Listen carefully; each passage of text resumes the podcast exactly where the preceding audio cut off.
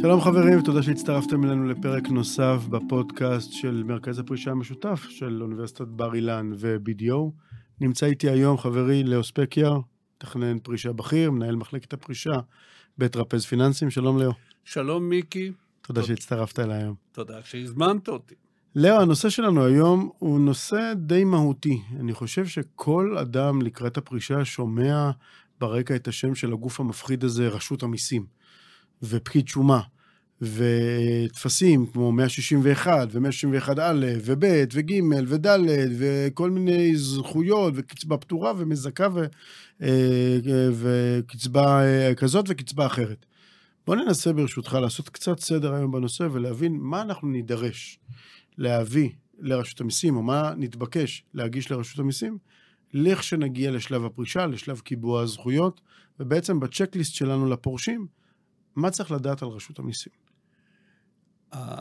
המסר העיקרי שאני תמיד מנסה להעביר בדברים האלה הוא קודם כל לא לפחד. קודם כל, אנחנו מאחוריכם. אה, מס הכנסה בשנים האחרונות הוא לא גוף מפחיד. מי ש... רוב, כמו שרובנו אנשים אה, ישרים, אין, לה, אין להם מה לפחד ממס הכנסה. מס הכנסה בשנים האחרונות מנסה, אה, בוא נגיד ככה, אה, לפשט, לא תמיד בהצלחה, אבל הכוונת המשורר היא לפשט את התהליכים. אבל מצד שני, אנחנו צריכים לדעת שאנחנו צריכים לבוא מסודרים. ואנחנו אה, לא נולדנו מסודרים, לא לימדו אותנו להיות מסודרים בתחילת הדרך, אף אחד לא סיפר לנו שאנחנו צריכים לשמור טפסים. אחד הדברים החשובים ביותר במסר שלנו היום זה לנסות למצוא את כל טיפסי המאה ה-61, כל מקום עבודה שסיימנו את העבודה, אנחנו צריכים לשמור. בואו רגע נתרגם למאזינים שלנו ולצופים, מה זה אותו 161? מה זאת הקללה הזו? הקללה הזאת זה טופס סיום העבודה, פשוט מאוד. מי מספק לנו אותו? המעביד חייב, לא אמור, חייב לספק לנו את הטופס. אה, רוב המעסיקים הגדולים, המסודרים, מספקים. הבעיה היא שאנחנו לא תמיד שומרים אותם. והמעסיקים הקטנים לפעמים אה, שוכחים, אם אנחנו לא מבקשים. אה, התהליך הזה הוא התהליך, אה, הוא לא המורכב ביותר, אבל הוא התהליך שלוקח הכי הרבה זמן מבחינת תהליך הפרישה. ברגע שבא בן אדם עם טופס, עם מקום עבודה אחד, כל התהליך הפרישה הוא יחסית פשוט. אה, אבל ברגע שאנחנו אה, לא מסודרים מבחינת אה, טיפסי 161 של כל המעסיקים, אנחנו נכנסים לתקופה לא קצרה של לנסות למצוא אותם. יש לנו המון דרכים למצוא, דרך חברות ביטוח, דרך המעביד עצמו.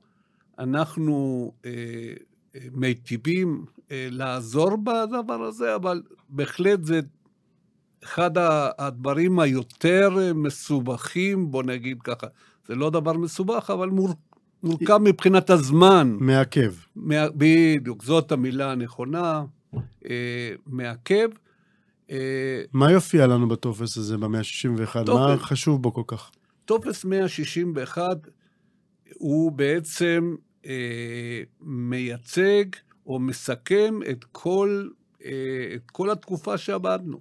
מתי התחלנו, מתי סיימנו, והכי חשוב, אה, כמה כסף קיבלנו, ממי קיבלנו את הכסף.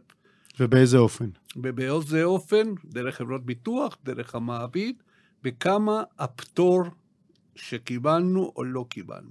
כלומר, האם ניצלנו את הפטור או לא ניצלנו אותו? צריך להבין ש... אה, בדיוק מה שאמרת, צריך להבין שמס הכנסה לא ממוחשב מ-day one, מהיום הראשון. אה, ב... לפעמים הוא מבקש מאיתנו דברים שאמורים להיות אצלו, ואינם. וההוכחה היא עלינו, לצערי הרב, ההוכחה היא עלינו, כי מס הכנסה אומר, לא הבאת, ניצלת את הפטור. המשמעות של ניצלת את הפטור זה המון כסף מבחינתי, מבחינת הלקוח זה המון כסף שאני מפסיד. זה פטור שאולי לא השתמשתי, אבל מס הכנסה אומר השתמשת. תוכיח. לי. בואו רגע נסביר uh, מה המשמעות הזאת של הפטור, כי יש לנו כמה סוגים של קבלת הכספים, בין אם זה uh, בתקופת חיי העבודה, כמו משיכת פיצויים פטורים ממס, אבל אם אני מושך אותם כפטורים ממס בתקופת העבודה, זה פוגע לי בעצם בפטור הכללי שלי, שאוכל לנצל במעמד הפרישה. וזה מתחבר בעצם לשאלות הבאות שלי, כי ישנם כמה סוגים של קצבאות. קצבה פטורה, קצבה מזכה, קצבה אה, אחרת. תוכל קצת לפרט לנו, לאו? בהחלט. אה, יש לנו בעצם, החל מ-2012, אה, הגדרה של של, שלושה קצבאות, שלושה סוגים של... שלוש. שלוש, סליחה, עולה חדש. סליחה, סליחה, שלושה? הולך, לא, לא. שלושה? לא. סוג אחד, שלושה סוגים, אתה צודק לחלוטין. לא נורא, אני תמיד מודה שאנחנו יכולים לטעות. הכל בסדר. הכל טוב. אה, אה, אנחנו בעצם, אה, הקצבאות האלה קיימות יותר, קיימות מ-2000, אבל ההגדרה, נכון, נכון להיום, היא הגדרה שהוגדרה בתיקון 190 לחוק, שזה ב-2012.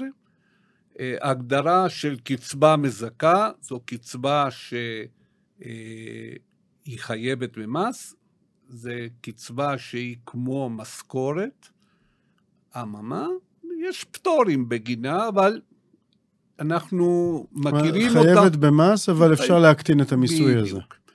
יש uh, קצבה אחרת, שזו קצבה שבאה בעיקר ממוצרים פיננסיים. הקצבה הזאת, יש לה פטור של 35 אחוז, אבל ה-65 אחוז הם חייבים במס לפי מס שולי. ויש את הקצבה היותר מעניינת, אה, שהיא קצבה מוכרת. קצבה מוכרת זו קצבה שהיא פטורה לחלוטין ממס הכנסה. זו קצבה אה, שבעצם אה, הבסיס שלה זה כספים שמס הכנסה כבר חייב אותנו במס, ואנחנו לא צריכים לשלם פעם שנייה. אממה, אף אחד לא מתנדב במדינה שלנו אה, להזכיר לנו את זה אה, ולהודיע לנו שיש לנו קצבה מוכרת. חברות הביטוח והגופים הפיננסיים חייבים להודיע לנו, אבל הם עושים את זה חלקית, והמערכת הפיננסית עדיין לא אה, מוכנה לשינוי ש... אה, הרגולטור קבע ב-2012. למה? כי הקצבה המוכרת היא בעצם מורכבת אה, בדרך כלל מהפקדות לכל מיני גופים. כל גוף יודע מה הופקד אצלו, אבל מה שקובע את הקצבה המוכרת זה הסיגמה, החיבור של כל ההפקדות, ושם אנחנו צריכים להיכנס לעומק, לחבר את כל הגופים, לעשות תאומים. אה, ובעצם להודיע לרשות המיסים כמה באמת קצבה מוכרת אנחנו מבקשים לקבל, וכמה מתוך זה היא קצבה פתורה. בדיוק. עכשיו, המשמעות היא לפעמים הרבה מאוד כסף, אבל אנחנו חייבים לעבוד קשה, אבל תמיד אנחנו עושים את זה בכיף. זאת אומרת שיכול להיות מצב שאדם מגיע לפרישה ויש לו קצבה גבוהה כי צבר בקרן פנסיה ובפנסיה משלימה, כי שכרו היה גבוה, ויגיע לשלב הפרישה ויחשוב שהוא צפוי לקבל קצבה מאוד גבוהה, אבל חלק ניכר ממנה יהיה חייב במס. בהחלט, בהחלט. אה, הבעיה היא שבן אדם במהותו חושב שהוא, שהפנסיה פטורה ממס. אין פנסיה פטורה ממס. פנסיה היא הכנסה. היא הכנסה לכל דבר. חלקה, כמו שקבענו, היא קצבה מזכה. חלקה יכולה להיות פטורה, חלקה יכולה להיות אחרת. אנחנו, אה, בטרפז, אנחנו מנתחים את, ה, את ההכנסות, מפלחים אותן לפי סוג הפנסיה, ובעצם עושים את האינטגרציה של כל הקצבאות מנסים כמה שיותר להגיע לרמה של קצבה מוכרת יותר גדולה, כי מה לעשות, זה נותן לנו הכנסה פנויה יותר גדולה. מצוין. אז בעצם אני מבין שתכנון פרישה שכזה, שמלווה בהגשת המסמכולוגיה בשפה המיסויית של רשות המיסים, תסביר בעצם לפקידי השומה השונים את מה אנחנו מבקשים לנצל עבור הפורש או עבור משפחתו, באמצעות כל הפטורים האפשריים או כאלה שהוא זכאי או היא זכאית להם. בעצם לבנות מתוך זה את התקציב או את התזרים החודשי שיבוא בדמות הקצבאות, וגם את ההון הפטור או הפנוי שיישאר בדמות כספי פיצויים שלא נמשכו וכן הלאה. השאלה הבאה שלי אליך, לאו, היא האם בזה זה מסתיים? הגשנו לרשות המיסים את המסמכים, אלו קיבלו, חתמו, העבירו אלינו מסמכים, אנחנו עדכנו את uh, חברות הביטוח, קרנות הפנסיה, ביטוחי המנהלים וכן הלאה. הפורשת והפורש שלנו התחילו לקבל קצבה. האם מאותו רגע ואילך רשות המיסים מצפה לקבל איזושהי מסמכולוגיה נוספת, או שבזה סיימנו? א', אה, יש מסמכים לא שרשות המיסים אה, מצפה לקבל. רשות המיסים, כעיקרון, ואנחנו אולי נקדיש כמה דקות להסבר על טופס 161 החדש, אבל רשות המיסים מנסה כמה שיותר לצאת מהשוק הזה ולהעביר את האחריות למעסיקים ולחברות הפיננסים והביטוח. אה, רשות המיסים מחייבת עד גיל 70 נכון להיום, יש שינוי קל, לא מזמן אה, אה, תוקנה תקנה, שעד גיל 70 אנחנו חייבים למלא טופס אה, 101 אה, לכל אה, נותן פנסיה, וזאת על מנת אה, לראות שלא יהיו שינויים בדרך. אה, כרגע משנים את זה לגיל 70, בהנחה שמגיל 70 השינויים הם כבר לא תקופים, ואז אפשר לסמוך על האנשים שאם יהיו שינויים הם ידווחו. השינוי שאמרתי קודם זה השינוי שאמור היה להיכנס בראשון ליולי והוא ייכנס אה, בראשון לנובמבר, שזה בעצם העברת אחריות כמעט טוטאלית אה, למעסיקים. אה, ניסו להכניס, אה, להכניס את זה בראשון ליולי, לא כל כך הצליחו כי אף אחד לא היה מוכן מבחינה, מכל הבחינות, בעיקר מחשובית, אה, אבל בעצם המעסיקים הם אלה שהיו אמורים לתת את הפטור מ-1 לנובמבר והלאה ברוב המקרים. מה המשמעות של לתת את הפטור? הכוונה היא שמאותו רגע אין צורך לעובד לפנות לרשות המיסים? המעסיק הוא זה שדואג לכל המסמכולוגיה? נכון, נכון. אה, אכן, ברוב המקרים, אה, המעסיק הוא זה שייתן את הפטור. אה, עוד פעם, החשיבות של לבקר את, ה, את, ה, את התהליך הוא הרבה יותר גדול, אה, כי כששולחים משהו לרשות המיסים, רשות המיסים יודעת אה, לתת תשובה נכונה. כששולחים לגורמים כמו חברה שכמות האנשים המקצועיים בה, בתחום של אה, מיסוי היא נמוכה מאוד, החשיבות של, ה, של הייעוץ הפרטני לכל אחד מהעובדים הוא הרבה יותר גדול. כי אנחנו, כשאנחנו באים ובודקים מה מגיע או מה לא מגיע לפורש, אנחנו יודעים לנתח על בסיס התיק, התיק שלו, אנחנו מפיקים אה, מסלקה פנסיונית, בודקים, שעושים את זה ללא ייעוץ, יש, יש בעיה גדולה עד מאוד. אוקיי, okay, אז בעצם מה שאתה אומר, ואני בהחלט מתחבר לזה, שלא לקבל כמובן מאליו את המאה ה-61 החדש, כי לא בטוח שבמקום העבודה שלכם, שאולי עוסק בכלל בקמעונאות או מזון או תיירות, יש אנשי מקצוע שמספיק אה, משופשפים, וצריך שדווקא את הנושא הזה אה, יעשו אלו שהם מומחים בתחום. שאלה נוספת ואולי אחרונה לפני סיום, לא בהקשר הזה של אה, רשות המיסים וטפסים. אני יודע שהפורשים נדרשים להעביר אחת לשנה, בדרך כלל לקרן הפנסיה ואו לגורם המשלם שלהם, טופס עבודה, כאילו הם עובדים עכשיו בקרן הפנסיה. תוכל להסביר קצת על מה מדובר? כן, ניסיתי קודם אה, להעביר את הנקודה, זה טופס 101 זה נקרא. אה, הוא טופס שהוא אמור לעדכן אמור לעדכן את, את, את נותן הפנסיה בשינויים, האם... ככל יש, שהיו. ככל שהיו, אבל את זה עוד פעם, יש תקנה חדשה ש... זה ממש עכשיו משתנה, שזה יהיה רק עד גיל 70. צריך להבין בעצם, למה ממלאים טופס 101? כי על פניו, המעסיק החדש שלנו הוא, הוא קרן הפנסיה. הוא קרן הפנסיה, הוא זה שמעסיק אותנו, הוא זה שנותן לנו משכורת. אמנם אנחנו קוראים לזה אה, קצבה, אבל זה סוג של אה, אה, משכורת, כי היא מחויבת ככל שכל משכורת אחרת.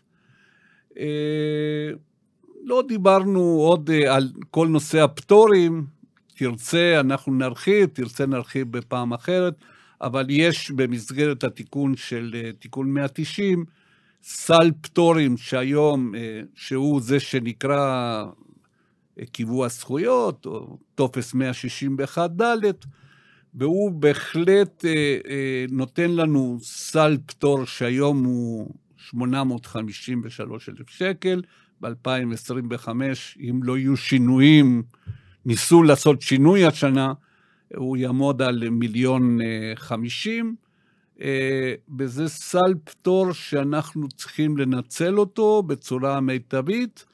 אפשר לחלק אותו בין אה, פטור על הקצבה לפטור על נכסים מוניים, אבל זה כבר החלטה של כל אחד, אין פתרון אחיד, יש אל אלפי פתרונות, כל בן אדם בפני עצמו, ואנחנו מנסים uh, למקסם את, ה, את התנאים לכל אחד ואחד. מעולה, אז אני חושב שבהחלט זה נושא מעניין, ואנחנו נקדיש לו פרק שלם באחד מהפרקים הקרובים. אז רגע לפני סיום, לאו, אה, מהו טיפ הזהב שלך לפורשים במסגרת הצ'קליסט שלנו לפורש בהקשר הזה של רשות המיסים? מה הוא הטיפ שמבחינתך יכול לעשות את ההבדל בין אה, פרישה איכותית וטובה לאחת אה, שפחות כזו? אני תמיד שואל את, ה... את הלקוחות, אחרי שאני מסיים, אה, אני מבקש שייתנו לי הם את, ה... את הנקודה או את ה... הדבר הכי חשוב שקיבלו ממני. ו... התשובה הכמעט אה, שלטת היא, היא בעצם המודעות. אנחנו אה, נולדים בלי מודעות ל, לכל מה שמגיע לנו.